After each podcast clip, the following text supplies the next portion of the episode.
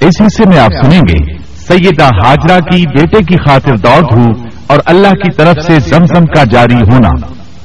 سیدنا اسماعیل علیہ السلام کی قوم جرہن میں پرورش، عربی زبان پر دسترس اور قوم جرہن میں شادی۔ مکت المکرمہ کے لیے سیدنا ابراہیم علیہ السلام کی دعا۔ سیدنا اسماعیل علیہ السلام کا اللہ کے حکم اور باپ کی خواہش پر قربان ہونے کا جذبہ۔ سیدنا اسماعیل علیہ السلام کی جگہ میڈے کی قربانی، فرشتوں کا سیدنا ابراہیم علیہ السلام کے پاس مہمان بن کر آنا اور سیدنا ابراہیم علیہ السلام کا خوفزدہ ہونا۔ تعمیر بیت اللہ کا حکم اور ابراہیم علیہ السلام کا اعلان حج۔ تو آئیے سنتے ہیں، دارالسلام اسٹوڈیو لاہور، پاکستان سے قصص الانبیاء کا ساتواں حصہ۔ امن والا گھر۔ پیشکش محمد طارق شاہد۔ جب انسان اللہ کے احکام کو بجا لائے، تو اس کے دل سے فقر و فاقے کا خوف نکل جاتا ہے، اور اللہ اسے طرح طرح کے انعامات سے نوازتا ہے۔ انسان جب تک اللہ کے احکام کو بجا لاتا رہے گا، تب تک اللہ کی نصرت اور اس کی تائید شامل حال رہے گی۔ چنانچہ جو ہی حاجرہ علیہ السلام کو پتا چلا کہ انہیں تنہا چھوڑ جانا اللہ کے حکم کی بنا پر ہے، تو فوراً یقین بھرے لہجے میں بولی تب اللہ ہمیں ضائع نہیں کرے گا۔ یہ کہہ کر وہ اپنے شیر خار بچے کی طرف پلٹ گئی خوراک اور پانی چند دن میں ختم ہو گئے۔ پانی کا ایک قطرہ پاس نہ رہا۔ اب پانی کی تلاش شروع کی۔ لیکن اپنے لیے تو درکنار، ماں کو بیٹے کے لیے بھی پانی نہ ملا، نہ خوراک۔ اب بچہ لگا بھوک سے بلکنے، خوراک نہ ملنے کی وجہ سے ماں کا دودھ بھی خشک ہو گیا تھا۔ عورت کتنی بھی باحوصلہ ہو، اپنے بچے کو بھوک سے بلکتے نہیں دیکھ سکتی۔ اب انہوں نے بچے کو وہیں چھوڑا اور تیزی سے قریبی پہاڑی صفا کی طرف لپکی۔ اوپر چڑھ کر ادھر ادھر نظر دوڑائی کہ شاید کسی طرف پانی یا خوراک نظر آ جائے یا کسی انسان کی جھلک نظر آ جائے۔ جب کچھ نظر نہ آیا تو نشیب کی طرف چلی۔ ساتھ میں بچے کی طرف بھی دیکھتی جاتی تھی۔ نشیب میں پہنچی تو بچہ نظروں سے اوجھل ہو گیا۔ اس پر اور بے چین ہوئی اور بلندی کی طرف دوڑی۔ اس طرح مروا پہاڑی پر چڑھ گئی۔ وہاں بھی چاروں طرف نگاہ دوڑائی، لیکن کچھ نظر نہ آیا۔ خیال آیا کہ پھر کوشش کرنی چاہیے۔ اس خیال سے مروا پہاڑی سے اتری اور صفا کی طرف چل دی۔ درمیان میں نشیب کی وجہ سے بچہ نظر نہ آیا تو دوڑنے لگے اس طرح پھر صفا پر چڑھ گئی اللہ اکبر، ایک تو عورت ذات کمزور، پھر بھوک پیاس سے نکال اس پر کس قدر صحیح اور کوشش میں مصروف، وہ بھی اپنے بچے کے لیے۔ بہرحال، بار بار کوشش کے خیال سے انہوں نے صفا اور مربع پہاڑیوں کے درمیان سات چکر لگائے۔ یہی وجہ ہے، مسلمان آزمین حج صفا و مروا کے درمیان صحیح کرتے ہیں تاکہ اس واقعے کی یاد تازہ ہو جائے۔ جب وہ آخری مرتبہ مروا پر پہنچی تو انہوں نے ایک آواز سنی۔ یہ آواز اسماعیل علیہ السلام کے قریب سے آئی تھی۔ انہوں نے پوری توجہ سے آواز کو سننے کی کوشش کی اور جلدی سے اسماعیل کے قریب پہنچی۔ کیا دیکھتی ہیں؟ اسماعیل کے قدموں کے نیچے سے پانی پھوٹ رہا ہے۔ کیونکہ جبریل علیہ السلام کو اللہ نے اس صابرہ خاتون کی مدد کے لیے بھیجا تھا۔ انہوں نے زمزم والی جگہ پر اپنا پر مارا تو اسماعیل کے قدموں کے پاس سے ایک عظیم چشمہ رحمت نمودار ہوا۔ مستقبل کے پیغمبر کے قدموں کے نیچے سے اللہ نے جبریل فرشتے کے ذریعے زمین پھاڑ کر پانی نکال دیا۔ یہی آب زمزم کا آغاز تھا۔ حاجرہ علیہ السلام پانی کو آنکھیں پھاڑ پھاڑ کر حیرت سے دیکھ رہی تھی۔ ان کی خوشی کی انتہا نہ رہی۔ جب انہوں نے دیکھا پانی پھوٹ پھوٹ کر چاروں طرف بہ رہا ہے، زمین ہموار تھی، اس لیے انہوں نے زمین کو کھودنا شروع کر دیا تاکہ پانی ادھر ادھر نہ بہ جائے۔ پھر انہوں نے اس گڑھے کے چاروں طرف پتھر رکھ دیے اور زبان سے بولی، زم زم، اس کا مطلب ہے رک جا۔ نبی اکرم صلی اللہ علیہ وسلم کا فرمان ہے۔ رحم اللہ ام اسماعیل لولا انها عجلت لكانت زمزم عينا معينا اللہ اسماعیل کی والدہ پر رحم فرمائے اگر وہ جلد بازی سے کام نہ لیتی تو زمزم ایک بہنے والا چشمہ ہوتا۔ لیکن انہوں نے اس کے گرد بند باندھ دیا۔ انہیں دراصل اس وقت پانی کی شدید ضرورت تھی۔ اس لیے انہوں نے پانی کو اپنے پاس جمع کر لیا تاکہ بہ کر ضائع نہ ہو جائے۔ انہوں نے اسماعیل کو پانی پلایا، خود بھی خوب پیا۔ اور یہ اللہ تعالی کی طرف سے ان کی مہمان نوازی تھی۔ وہاں کوئی اور انسان نہیں تھا، نہ کھانے کی کوئی چیز تھی۔ بس یہی آب زمزم ان کے لیے کھانے اور پینے کا کام دے رہا تھا۔ اب چونکہ زمزم ایک چشمہ بن گیا تھا اس لیے پرندے بھی آنے لگے۔ انہی دنوں عرب کے قبیلوں میں سے ایک قبیلہ بنو جرہم یمن کو خیر باد کہہ کر اس طرف آ رہا تھا۔ یمن میں ایک بہت بڑا ڈیم تھا۔ پہاڑوں کے درمیان انہوں نے پانی کو روک کر ایک بہت بڑا بند قائم کر رکھا تھا۔ اس سے پورا سال آسانی سے کھیتی باڑی کرتے تھے۔ اس ڈیم کی بدولت ان کا آب پاشی کا نظام بہت اچھا تھا۔ جب اس ڈیم کو اللہ تعالیٰ نے توڑا، تو تمام لوگ وہاں سے منتشر ہو گئے اور جزیرہ عرب کے اطراف میں منتقل ہونے لگے۔ وہیں سے ہجرت کرنے والا ایک قبیلہ بنو جرہم تھا۔ یہ لوگ بنیادی طور پر عرب تھے۔ یہ قبیلہ سفر میں رہتا۔ جہاں کہیں پانی اور چراگاہ نظر آتے، وہیں پڑاؤ ڈال دیتے۔ جب وہاں خوراک ختم ہو جاتی، تو آگے سفر شروع کر دیتے۔ کیونکہ وہ بہت بڑے تاجر تھے اس بنا پر ان راستوں سے خوب واقف تھے۔ انہیں چشموں کا خوب علم تھا۔ ملک شام کی طرف بھی ان کی آمد و رفت تھی۔ یہ قبیلہ بنو جرہم مکہ کے قریب پہنچا تو فضا میں پرندوں کو منڈلاتے پایا۔ کہنے لگے، ان پرندوں کی موجودگی میں ضرور کوئی راز ہے۔ اب انہوں نے اپنے کچھ آدمی اس طرف بھیجے۔ یہ لوگ جلد ہی چشمے تک پہنچ گئے۔ انہوں نے وہاں ایک عورت اور اس کے بچے کو پایا۔ پھر وہ لوگ ان کے پاس آئے۔ وہاں پڑاؤ ڈالنے کی اجازت مانگی۔ سیدہ حاجرہ نے فرمایا، ٹھیک ہے، لیکن شرط یہ ہے کہ تمہیں اجرت ادا کرنا ہوگی۔ ان کے لیے یہ سستا سودا تھا۔ ان کے پورے قبیلے کو سامان زندگی مل رہا تھا۔ جبکہ صرف ایک عورت اور اس کے بیٹے کی ذمہ داری ان پر عائد ہو رہی تھی۔ انہوں نے فوراً حامی بھر لی اور وہاں رہائش اختیار کر لی۔ اس طرح یہ لوگ سیدہ حاجرہ علیہ السلام کی معیشت کا ذریعہ بن گئے اور اس طرح سیدنا اسماعیل علیہ السلام بنو جرہم میں پرورش پاتے رہے۔ انہوں نے ان لوگوں سے عربی سیکھ لی اور ان سے بھی زیادہ عربی دان بن گئے۔ فصاحت اور بلاغت سے عربی میں بات چیت کرنے لگے۔ پھر ان کی اس قبیلے میں شادی ہو گئی۔ ان کی اولاد سے عرب قوم کا آغاز ہوا۔ انہی میں سے سربر کائنات محمد صلی اللہ علیہ وسلم کی ولادت باسعادت ہوئی۔ بنو جرہم کی آمد اور آبادی ابراہیم علیہ السلام کی دعا کا نتیجہ تھی۔ جب انہوں نے اپنی بیوی اور بچے یعنی دو کمزور انسانوں کو اس ویران جگہ چھوڑا تھا تو یہ دعا مانگی تھی۔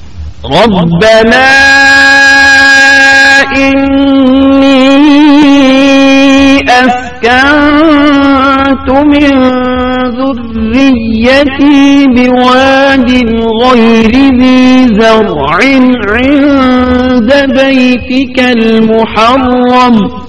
اے ہمارے پرورتگار میں نے اپنی کچھ اولاد اس بے آباد جنگل میں تیرے حرمت والے گھر کے پاس بسائی ہے۔ یہاں یہ سوال پیدا ہوتا ہے کہ کیا اس وقت بیت اللہ کی تعمیر ہو چکی تھی؟ درست بات یہ ہے کہ اس وقت خانہ کعبہ کی تعمیر نہیں ہوئی تھی۔ پھر سوال پیدا ہوتا ہے کہ کیا ابراہیم علیہ السلام کے زمانے سے پہلے اس کی تعمیر ہو چکی تھی یا صرف جگہ ہی معروف تھی؟ اس بارے میں دو طرح کی روایات ہیں۔ بعض میں آتا ہے کہ صرف اس کی جگہ معروف تھی اور بعض میں ہے کہ ابراہیم علیہ السلام سے پہلے شیش علیہ السلام نے اس کو تعمیر کیا تھا اور وہ گردش ایام کے ساتھ ساتھ منہدم ہو کر ختم ہو گیا۔ لیکن بہرحال اس کی جگہ معلوم تھی اور وہی پہلا گھر تھا جیسا کہ اللہ نے خبر دی ہے۔ أول بيت وضع للناس للذي ببكة مباركا وهدى للعالمين اللہ تعالیٰ نے پہلا گھر جو لوگوں کے لیے مقرر کیا تھا وہی ہے جو مکہ میں ہے۔ اور وہ پوری دنیا کے لیے برکت اور ہدایت والا ہے۔ ابراہیم علیہ السلام نے اللہ تعالی سے یہ دعا مانگی تھی۔ ربنا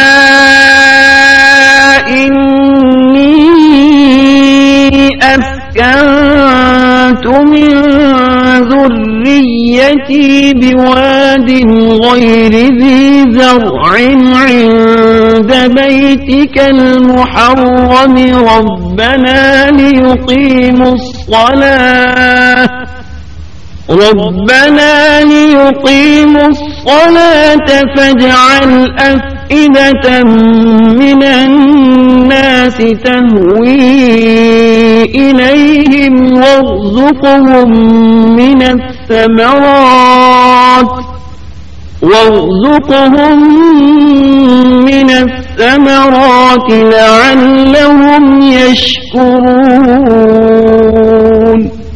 اے ہمارے پروردگار، میں نے اپنی کچھ اولاد اس بے کھیتی کے جنگل میں تیرے حرمت والے گھر کے پاس بسائی ہے۔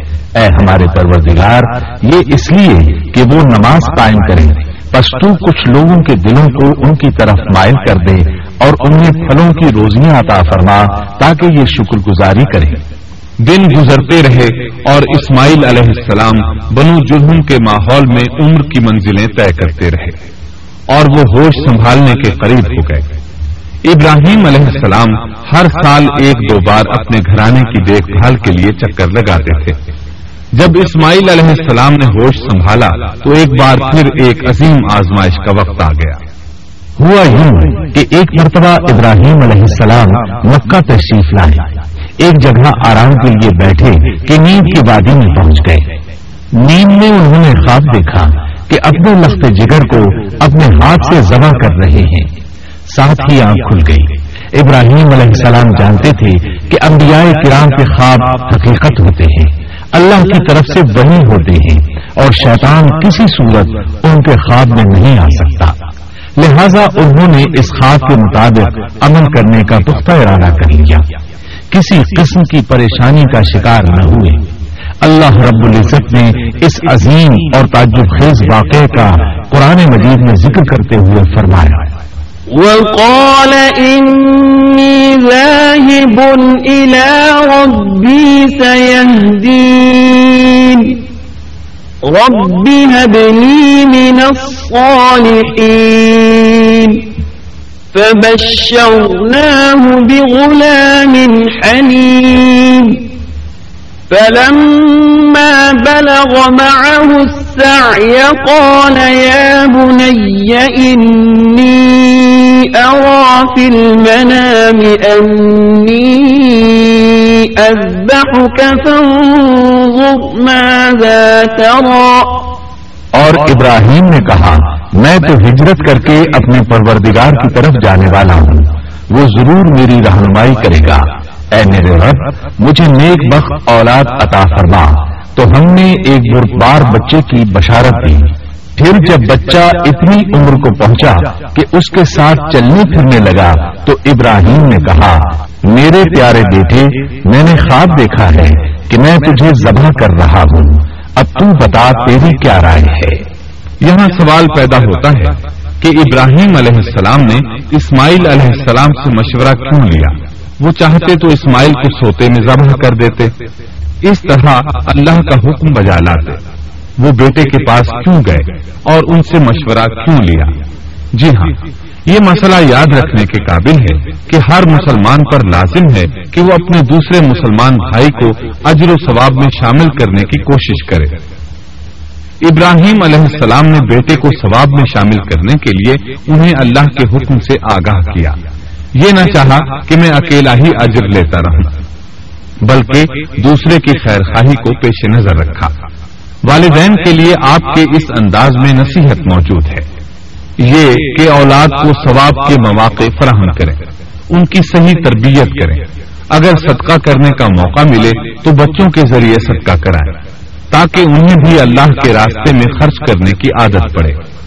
جب کسی دینی مجلس میں بیٹھنے کا موقع ملے تو اپنی اولاد کو بھی ساتھ لے کر جائیں۔ بے شمار لوگ خود تو جاتے ہیں، اولاد کو جانے کے لیے کہتے بھی نہیں۔ خود دین سیکھتے ہیں اولاد کو دین نہیں سکھاتے۔ ابراہیم علیہ السلام نے اسماعیل علیہ السلام سے رائے لی۔ سبحان اللہ انہوں نے جواب میں فرمایا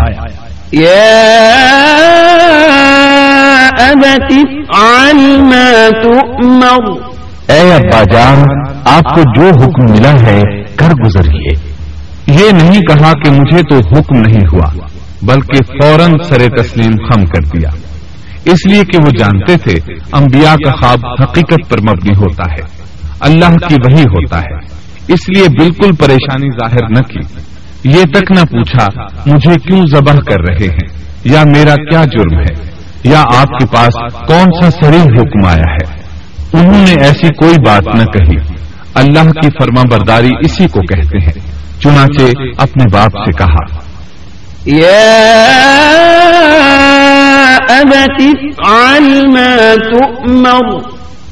ستجدني إن شاء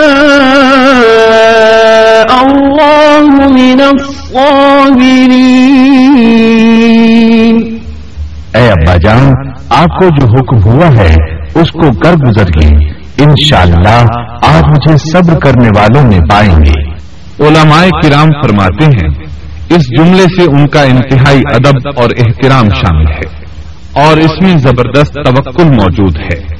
یہ نہیں کہا کہ آپ مجھے صبر کرنے والوں میں سے پائیں گے، بلکہ آپ نے اللہ کی مشیت کو جملے میں شامل کیا اور فرمایا، انشاءاللہ اللہ آپ مجھے صبر کرنے والوں میں سے پائیں گے۔ لہذا مسلمانوں کو دھوکے میں نہیں پڑنا چاہیے۔ یہ نہ کہے، میں سفر کروں گا، میں فلاں کام کروں گا۔ میں فلاں کام کے کرنے کی طاقت رکھتا ہوں۔ بلکہ یوں کہے، اللہ نے چاہا تو میں سفر کروں گا۔ اللہ نے چاہا تو فلاں کام کروں گا۔ اپنے علم اور طاقت کے دھوکے میں پڑنا سراسر نادانی ہے۔ ہر چیز کا تعلق اللہ سے قائم کرے، جیسا کہ اللہ تعالیٰ فرماتے ہیں۔ ولا تقولن لشيء إني فاعل ذلك غدا إلا أن يشاء الله. اور ہرگز ہرگز کسی کام پر یوں نہ کہنا کہ میں اسے کل کروں گا مگر ساتھ ہی انشاءاللہ کہہ لینا۔ اپنی زبان کو اللہ کے ذکر سے سجا کر رکھو۔ اور ہمیشہ اپنے معاملات کو اللہ کی طرف لوٹاؤ۔ بہرحال، باپ بیٹا دونوں ہی مسمم ارادے کے ساتھ اللہ کا حکم پورا کرنے کے لیے پیش ہو گئے۔ اسماعیل علیہ السلام نے اپنے والد محترم سیدنا ابراہیم علیہ السلام سے کہا، جب آپ مجھے ذبح کرنے لگیں تو میری پیشانی کو زمین پر رکھ دیجیے گا تاکہ آپ کو میرا چہرہ نظر نہ آئے اور کہیں آپ کے ہاتھ رک نہ جائیں۔ چہرہ دیکھ کر آپ پر شفقت پدری غالب نہ آ جائے۔ اب ابراہیم علیہ السلام نے بیٹے کی پیشانی پکڑ کر زمین پر لٹا دیا جیسا کہ اللہ تعالی نے فرمایا۔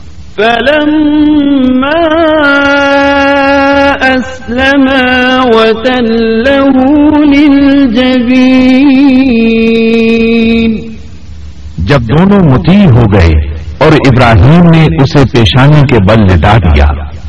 اب انہوں نے چھری پکڑی اور گردن پر چلا دی، لیکن چھری نے گردن نہ کاٹی۔ بالکل اسی طرح جیسے آگ نے ابراہیم کو نہیں جلایا تھا۔ اس لیے کہ چھری میں کاٹنے کی طاقت اور آگ میں جلانے کی صلاحیت اللہ کے حکم کے بغیر نہیں آ سکتی۔ اللہ نے دونوں سے یہ طاقتیں سلب کر لی اب ابراہیم زور لگا رہے ہیں۔ ادھر اسماعیل علیہ السلام کہہ رہے ہیں، ابا جان، جلدی کیجیے چھری چلائیے۔ اللہ تعالیٰ نے اس واقعے کا ذکر یوں فرمایا ہے۔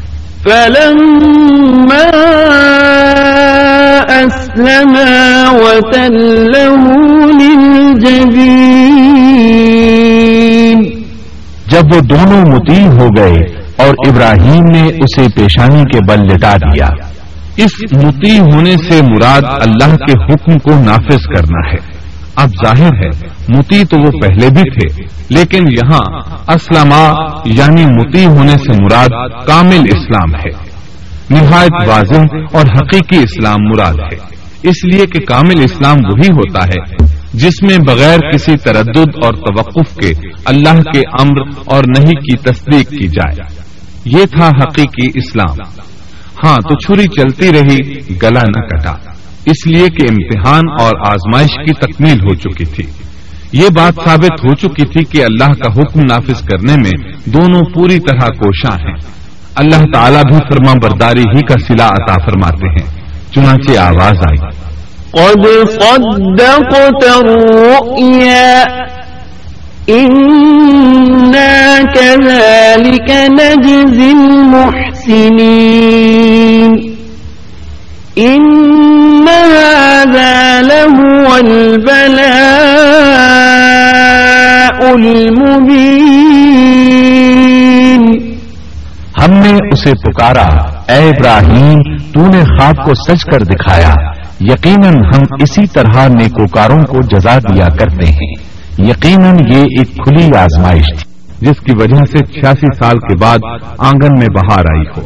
پھر اس کی قربانی کا بھی واضح حکم نہیں دیا گیا تھا۔ اشارتن خواب میں رہنمائی کی گئی تھی۔ آپ کہہ سکتے تھے یہ قتل اور سنگین جرم ہے۔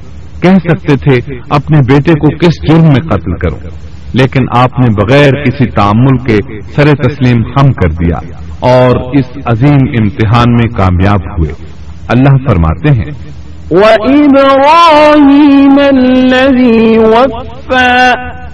اور ابراہیم وہ ہیں جنہوں نے وفاداری کی۔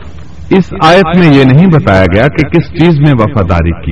اس لیے کہ وہ تو ہر معاملے میں مکمل طور پر وفاداری کا مظاہرہ کر چکے تھے۔ آگ میں ڈالے جانے والا معاملہ، بیوی اور بچے کو لق و دق، میدان میں چھوڑ آنے کا معاملہ، پھر ذبح کا امتحان، تعمیر بیت اللہ کی مشقت، غرض ہر معاملے میں وفادار تھے۔ حتیٰ کہ اپنا مال اللہ کے راستے میں خرچ کرنے میں اس قدر وفادار کہ ابو زیفان کے لقب سے مشہور ہو گئے۔ اس کا معنی ہے مہمان نواز۔ کسی مہمان کو دسترخوان پر اپنے ساتھ بٹھائے بغیر ایک لکما نہیں کھاتے تھے۔ باہر نکلتے، مہمان تلاش کرتے، پھر اس کے ساتھ مل کر کھانا کھاتے۔ مہمان نہ ملتا تو سخت غمگین ہو جاتے۔ اس طرح انہوں نے اللہ کے ہر حکم کی پاسداری کی۔ زباں والے اس امتحان کا اللہ نے انہیں کیا سلا دیا؟ اللہ فرماتے ہیں۔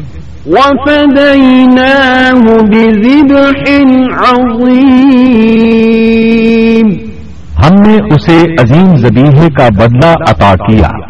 ہاں تو ہم بتا رہے تھے چھری نے گلا نہ کاٹا۔ ایسے میں ابراہیم علیہ السلام نے ایک آواز سنی۔ آواز پیچھے سے آئی تھی۔ انہوں نے مڑ کر دیکھا جبریل علیہ السلام نظر آئے۔ وہ آسمان سے ایک مینڈا لے کر آئے تھے۔ دنیا کے میڈھوں میں سے نہیں، بلکہ جنت کا میڈھا لائے تھے۔ سیدنا عبداللہ بن عباس رضی اللہ عنہما سے روایت ہے کہ وہ میڈھا جنت میں چالیس سال تک چلتا رہا۔ سفید رنگ، کشادہ آنکھوں، خوبصورت سینگوں والا حسین و جمیل میڈھا تھا۔ بہرحال، یہ ابراہیم علیہ السلام کی وفاداری کا بدلہ تھا، جو اسماعیل علیہ السلام کے فدیے میں دیا گیا۔ اور پوری امت مسلمہ کے لیے حکم ہو گیا کہ اللہ کی رضا کے لیے قربانی اور حدی پیش کرتے رہیں۔ کعبے کے پاس حرم الہی میں ہر سال یہ سنت ادا کی جاتی ہے اور ان کے ساتھ ساتھ پوری زمین کے تمام خطوں پر بسنے والے مسلمان بھی اس عظیم فرما برداری کی علامت کے طور پر قربانیاں پیش کرتے ہیں۔ مینڈے کے ذکر کا مطلب یہ ہے کہ ہم سنت ابراہیمی پر گامزن ہو جائیں۔ یہ میڈھا ہمیں اللہ کے لیے قربانی کا سبق دیتا ہے۔ ہمیں چاہیے سنت ابراہیمی کی اقتدا کرتے ہوئے ہم اپنی جانوں، اپنی اولاد اور اپنے مالوں کو اللہ کی راہ میں قربان کرنے کے لیے تیار ہو جائیں۔ اللہ تعالیٰ فرماتے ہیں۔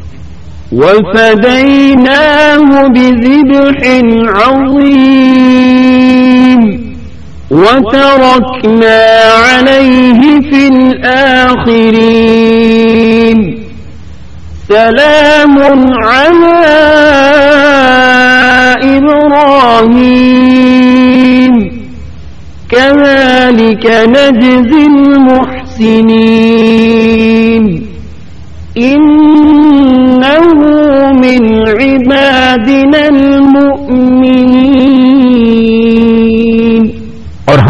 اسے عظیم زبیحہ عطا کیا اور ہم نے اس کا پچھلوں میں ذکر خیر چھوڑا۔ سلامتی ہو ابراہیم پر۔ اسی طرح ہی ہم نیکوکاروں کو جزا دیتے ہیں۔ یقیناً وہ ہمارے مخلص بندوں میں سے تھا۔ اور اسی طرح اللہ فرماتے ہیں وبشرناه بإسحاق نبيا من الصالحين۔ اور ہم نے اسے نیکوکار نبی اسحاق کی ولادت کی خوشخبری سنائی۔ یہ خوشخبری فلسطین کی طرف واپس لوٹنے کے بعد سنائی گئی۔ ایک اکلوتے بیٹے کی قربانی کے لیے تیار ہو جانے کے سلے میں اور سارا علیہ السلام کی عظمت اور تقریم کے مد نظر اللہ تعالی نے اس ہاتھ کی خوشخبری سنا دی۔ یہ آیت ذبح کے واقعے کے بعد اللہ تعالی نے ذکر فرمائی ہے۔ اس لیے معلوم ہوا پچھلی آیات میں اس کے علاوہ کسی اور بیٹے کا ذکر ہوا ہے، اور وہ اسماعیل علیہ السلام ہی تھے۔ جبکہ یہودی روایات میں اس حاق علیہ السلام کو ذبیح قرار دیا جاتا ہے۔ یہ بالکل غلط ہے۔ ذبح کے واقعے کے بعد اسحاق علیہ السلام کی بشارت مل رہی ہے۔ پھر بھلا وہ پیدا ہونے سے پہلے ہی زبی کیسے بن گئے؟ اس لیے یہ قطعی بات ہے کہ اسماعیل علیہ السلام ہی زبی ہیں۔ اس کے کئی اور بھی دلائل ہیں جن کے ذکر کرنے کا یہاں موقع نہیں۔ بہرحال، اس عظیم آزمائش میں بے مثال کامیابی کے بعد ابراہیم علیہ السلام فلسطین آئے اور ایک سو بیس سال کی عمر میں اسحاق علیہ السلام کی بشارت ملی۔ جبکہ سارا علیہ السلام کی عمر نبے سال تھی، ان پر بڑھاپا تاری ہو چکا تھا۔ ایسے میں تین فرشتے آئے۔ وہ تو قوم لوٹ کی تباہی کے لیے آئے تھے۔ راستے میں اللہ کے حکم سے ابراہیم علیہ السلام اور ان کی اہلیہ سارا کو خوشخبری سنائی اور اس غرض کے لیے وہ انسانی شکل میں آئے تھے۔ ابراہیم علیہ السلام تو پہلے ہی بہت مہمان نواز تھے۔ انہیں دیکھ کر بہت خوش ہوئے کہ مہمان آ گئے۔ فرشتوں نے انہیں سلام کیا۔ ابراہیم علیہ السلام نے سلام کا جواب دیا۔ وہ حیرت زدہ تھے کہ یہ لوگ ان کی بستی کے رہنے والے تو ہیں نہیں لیکن ان پر سفر کے نشانات بھی نہیں ہیں، جیسا کہ دور سے چل کر آنے والوں میں ہوتے ہیں۔ نہ ان کے پاس سواریاں ہیں۔ قرآن مجید میں آتا ہے۔ قالوا سلاما، قال سلام قوم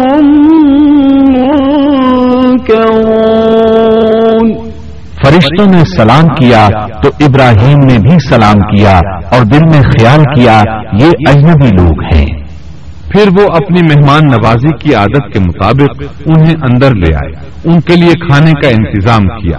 اللہ تعالیٰ فرماتے ہیں، وَلَقَدْ جَاءَتْ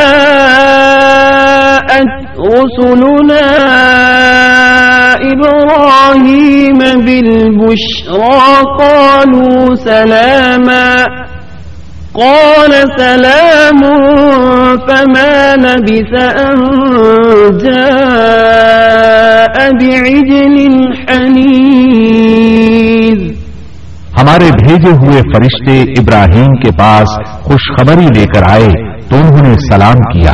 ابراہیم نے سلام کا جواب دیا اور فوراً بھنا ہوا بچڑا لے آئے اور بچڑا بھی موٹا تھا۔ ان کے سامنے کھانا پیش کیا لیکن وہ بھلا کب کھانے کی طرف ہاتھ بڑھانے والے تھے۔ یہ دیکھ کر ابراہیم علیہ السلام نے خوف محسوس کیا کہ کہیں یہ دشمن نہ ہو اس وقت فرشتوں نے کہا قالوا لا تخف أرسلنا إلى قوم لوط. ابراہیم نڈر ہم تو قوم لوت کی طرف بھیجے گئے ہیں۔ جب انہوں نے یہ باتیں کی تو سارا علیہ السلام پاس کھڑی تھی۔ وہ ہنسنے لگی۔ وہ خوش خبری سے پہلے کیوں ہنس پڑی؟ علماء اس بارے میں کہتے ہیں کہ جب انہوں نے سنا یہ فرشتے لوت علیہ السلام کی بستی کو تباہ کرنے جا رہے ہیں تو ان کے خاتمے کی خبر سن کر وہ ہنستی اس کے بعد فرشتوں نے یہ خوشخبری سنائی۔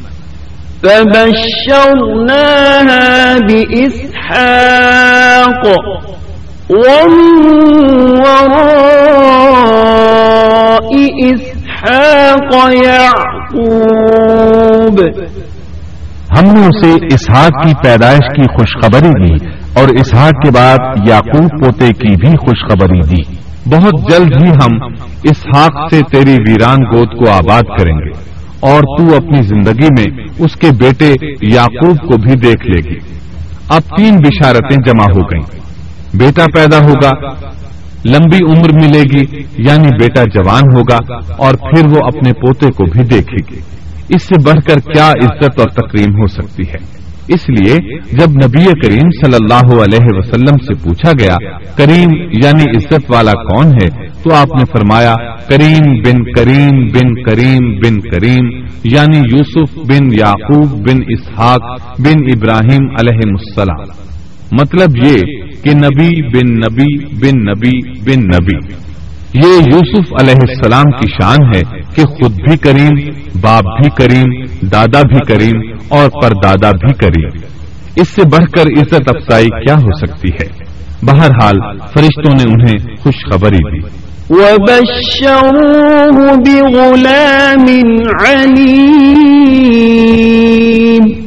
پھر انہوں نے ابراہیم کو ایک صاحب علم لڑکے کی بشارت دی۔ خوشخبری سن کر سیدہ سارا حیران ہوئی مارے حیرت کے منہ سے ہلکی سی چیخ نکل گئی۔ انہوں نے اپنے رخسار پر ہاتھ مارا، جیسا کہ عورتوں کی عادت ہوتی ہے۔ کہنے لگی، ہائے افسوس، کیا میں بچہ جنوں گی؟ حالانکہ میں بانج ہوں اور میرے خامند بوڑھے ہیں۔ یہ تو حیرت کی بات ہے۔ ایک دوسری جگہ اللہ تعالیٰ نے یہ الفاظ فرمائے۔ کہنے لگی، میں بوڑھی اور بانج ہوں، بھلا میں بچے کو کیسے جنم دوں گی؟ اس پر فرشتوں نے کہا، تو اللہ کے حکم پر تعجب کرتی ہے۔ اے اہل بیت، یہ تو اللہ کی تم پر رحمت اور برکت ہے۔ وہ بہت بزرگ اور قابل تعریف ہے۔ دوسری آیت میں ہے، انہوں نے کہا، اسی طرح تیرے رب نے فیصلہ کیا ہے اور ہمیں کہا ہے، یقیناً وہ بہت حکمت والا ہے اور علم رکھنے والا ہے۔ یہ تھی اسحاق علیہ السلام کی ولادت کی خوشخبری۔ ابراہیم علیہ السلام مکے میں سیدنا اسماعیل علیہ السلام سے ملنے کے لیے آتے رہتے تھے۔ ایک روز آئے تو ان سے کہا، اے میرے بیٹے، اللہ تعالیٰ نے مجھے حکم دیا ہے کہ اس مقام پر اللہ کا گھر تعمیر کرنا۔ اسماعیل علیہ السلام نے فوراً کہا، میں حاضر ہوں۔ اس طرح انہوں نے کھدائی شروع کی۔ ایسے میں انہیں شیش علیہ السلام کی تعمیر کے آثار نظر آئے۔ انہوں نے اس پر تعمیر شروع کر دی۔ ایک روایت میں یہ بھی ہے کہ انہوں نے فرشتوں والی بنیادوں کے آثار بھی دیکھے۔ نبی کریم صلی اللہ علیہ وسلم کی جوانی کے دنوں میں جب مکے کے قریش نے کعبے کی تعمیر نئے سرے سے کی تو انہوں نے اس کی بنیادوں کو گہرا کرنا چاہا۔ وہ کھدائی کرتے ان سب پتھروں تک پہنچ گئے جو پہاڑوں کی چوٹیوں کی طرح نظر آ رہے تھے۔ انہوں نے ان پتھروں کو نکالنا چاہا۔ ایک شخص نے کدال کے ذریعے ایک پتھر کو باہر نکالا تو اس کے نیچے سے اتنا نور نکلنے لگا کہ قریب تھا وہ شخص اندھا ہو جاتا۔ پھر پتھر خود بخود نیچے جا گرا اور اپنی جگہ پر جم گیا۔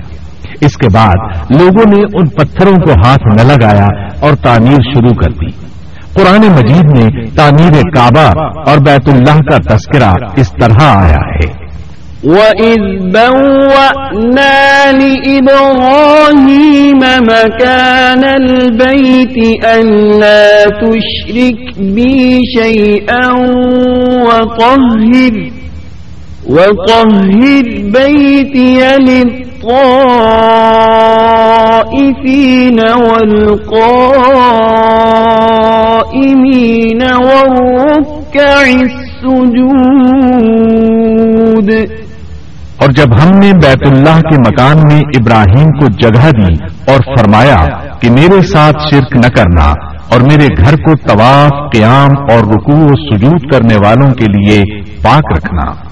اور فرمایا ان اول بیت وضع للناس للذی مباركا وهدى للعالمين فيه آيات بينات مقام إبراهيم ومن دخله كان آمنا بے شک لوگوں کے لیے جو پہلا گھر تعمیر کیا گیا ہے وہ مکہ میں ہے۔ وہ جہان والوں کے لیے برکت اور ہدایت کا ذریعہ ہے۔ اس میں واضح نشانیاں ہیں۔ مثلا مقام ابراہیم، تو جو کوئی حرم میں داخل ہوگا، وہ امن میں آ جائے گا۔ اور فرمایا، اور یاد کرو، اس وقت کو جب ابراہیم کو اس کے پروردگار نے کئی باتوں کے ذریعے آزمایا، وہ ان میں پورے اترے۔ تو اللہ نے فرمایا، میں آپ کو تمام لوگوں کا امام بنا رہا ہوں۔ ابراہیم نے کہا، اے میرے رب، میری اولاد میں سے بھی امام بنائیے. جواب میں اللہ نے فرمایا، میرا امامت کا وعدہ ظالم لوگوں کے لیے نہیں ہے۔ اور اس وقت کو یاد کرو جب ہم نے بیت اللہ کو ثواب اور امن کی جگہ بنا دیا اور لوگوں نے مقام ابراہیم کو جائے نماز بنا لیا۔ ہم نے ابراہیم کو حکم دیا کہ میرے گھر کو طواف، اعتکاف، رکوع اور سجود کے لیے پاک رکھو اور وہ وقت بھی یاد رکھو۔ جب ابراہیم نے دعا کی، اے پروردگار، اس شہر کو امن والا بنا دے اور اس کے مومن بندوں کو پھلوں کا رزق عطا کر۔ اللہ تعالیٰ نے فرمایا، میں کافروں کو بھی تھوڑا فائدہ دوں گا، پھر انہیں آگ کے عذاب کی طرف بے بس کر دوں گا۔ یہ پہنچنے کی جگہ بری ہے۔ اور وہ وقت یاد کرو، جب ابراہیم اور اسماعیل بیت اللہ کی بنیادوں کو بلند کر رہے تھے اور دعا مانگ رہے تھے اے ہمارے رب، ہماری محنت کو قبول فرما، تو دعا کو سننے والا، جاننے والا ہے، اور ہمیں اپنا فرما بردار بنا۔ ہماری اولاد میں سے بھی ایک فرما بردار گروہ بنا، اور ہمیں عبادت کا طریقہ سکھا، اور ہم پر رجوع فرما، کیونکہ تو ہی توبہ قبول کرنے اور راہ فرمانے والا ہے۔ اے ہمارے رب، ان لوگوں میں انہی میں سے ایک رسول بھیج جو ان پر تیری آیات کی تلاوت کرے اور انہیں کتاب و حکمت سکھائے، انہیں پاک کرے، یقیناً تو غالب حکمت والا ہے۔ تعمیر کے دوران جب ابراہیم علیہ السلام اس مقام تک پہنچے جہاں آج حجر اسود ہے، تو اللہ تعالیٰ نے جنت سے ایک سفید پتھر بھیجا۔ حدیث میں ہے، یہ پتھر نہایت سفید تھا، اب سیاہ ہو گیا ہے۔ انسانوں کی غلطیاں اس کے سیاہ ہونے کا سبب بنی۔ جب دیواریں انسانی قد کے برابر ہو گئیں، تو اسماعیل علیہ السلام ایک پتھر لے آئے اب ابراہیم علیہ السلام اس پتھر پر کھڑے ہوئے۔ وہ ننگے پاؤں تھے۔ اسی وقت پتھر پگھل گیا۔ ان کے پاؤں اس کے اندر کسی قدر دھنس گئے۔ پتھر پر ان کے پیروں کے نشانات آ گئے۔ اسی پتھر کو آج مقام ابراہیم کہا جاتا ہے۔ پہلے یہ پتھر بیت اللہ کی دیواروں کے ساتھ رکھا گیا تھا۔ جب لوگ طواف کے لیے آتے تو سیدنا ابراہیم کے پیروں کے نشانات دیکھنے کے لیے یہاں ہجوم ہو جاتا۔ اس طرح طواف کرنے والوں کو دقت کا سامنا ہوتا۔ سیدنا عمر رضی اللہ عنہ نے صحابہ کرام کے مشورے سے اس پتھر کو اس جگہ سے قدرے ہٹا کر نماز کی صفوں کے قریب کر دیا تاکہ طواف کرنے والوں کو دقت نہ ہو۔ یہ مقام بہت مقدس ہے۔ اللہ نے فرمایا ہے۔ واتخذوا من مقام ابراہیم تم مقام ابراہیم کو جائے نماز مقرر کر لو۔ مقام ابراہیم کے قریب اس کے پیچھے ہو کر نماز پڑھنے کا موقع مل جائے۔ تو لازمن وہاں دو رکعت ادا کیا کرو۔ موقع نہ ملے تو پھر پوری مسجد حرام میں طواف سے فراغت والی دو رکعت پڑھ لیا کرو۔ اس طرح کعبہ تعمیر ہوا۔ تب نیا حکم آیا۔ وَلِلَّهِ عَلَى النَّاسِ حِجُّ الْبَيْتِ مَنِ اسْتَطَاعَ إِلَيْهِ سَبِيلًا ومن كفر فإن الله غني عن العالمين لوگوں میں جو استطاعت رکھے، اس پر اللہ کے لیے حج بیت اللہ فرض ہے۔ اور جو شخص جان بوجھ کر اعراض کرے، تو اللہ جہانوں سے بے نیاز ہے، اور اسے اس کی کوئی پرواہ نہیں۔ ادھر ابراہیم علیہ السلام کو اللہ تعالی کی طرف سے اشارہ ہوا۔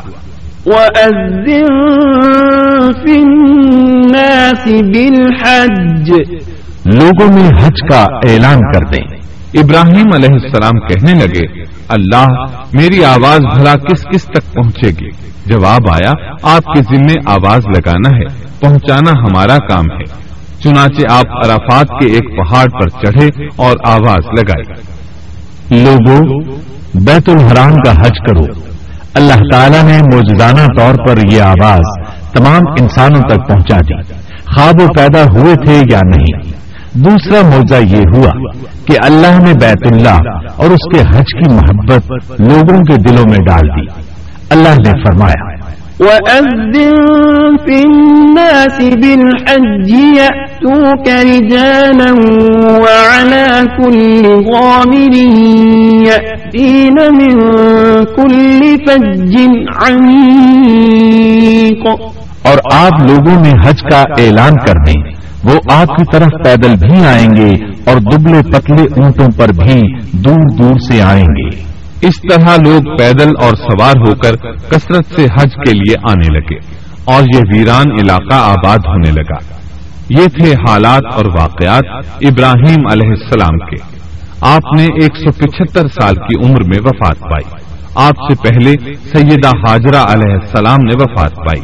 اور ان کی وفات سے کچھ ہی عرصہ بعد سیدہ سارا علیہ السلام ایک سو ستائیس سال کی عمر میں فوت ہو گئی ان دونوں کی وفات کے بعد آپ غمگین رہنے لگے۔ آخر اتنی مدت تک ساتھ رہا تھا آپ خلیل الرحمان تھے۔ آپ پر صحیفے بھی نازل ہوئے۔ آپ اللہ کے بے حد شکر گزار تھے۔ محترم سامعین، ابھی آپ دارالسلام اسٹوڈیو لاہور، پاکستان سے قصص الانبیاء کا ساتواں حصہ امن والا گھر سن رہے تھے۔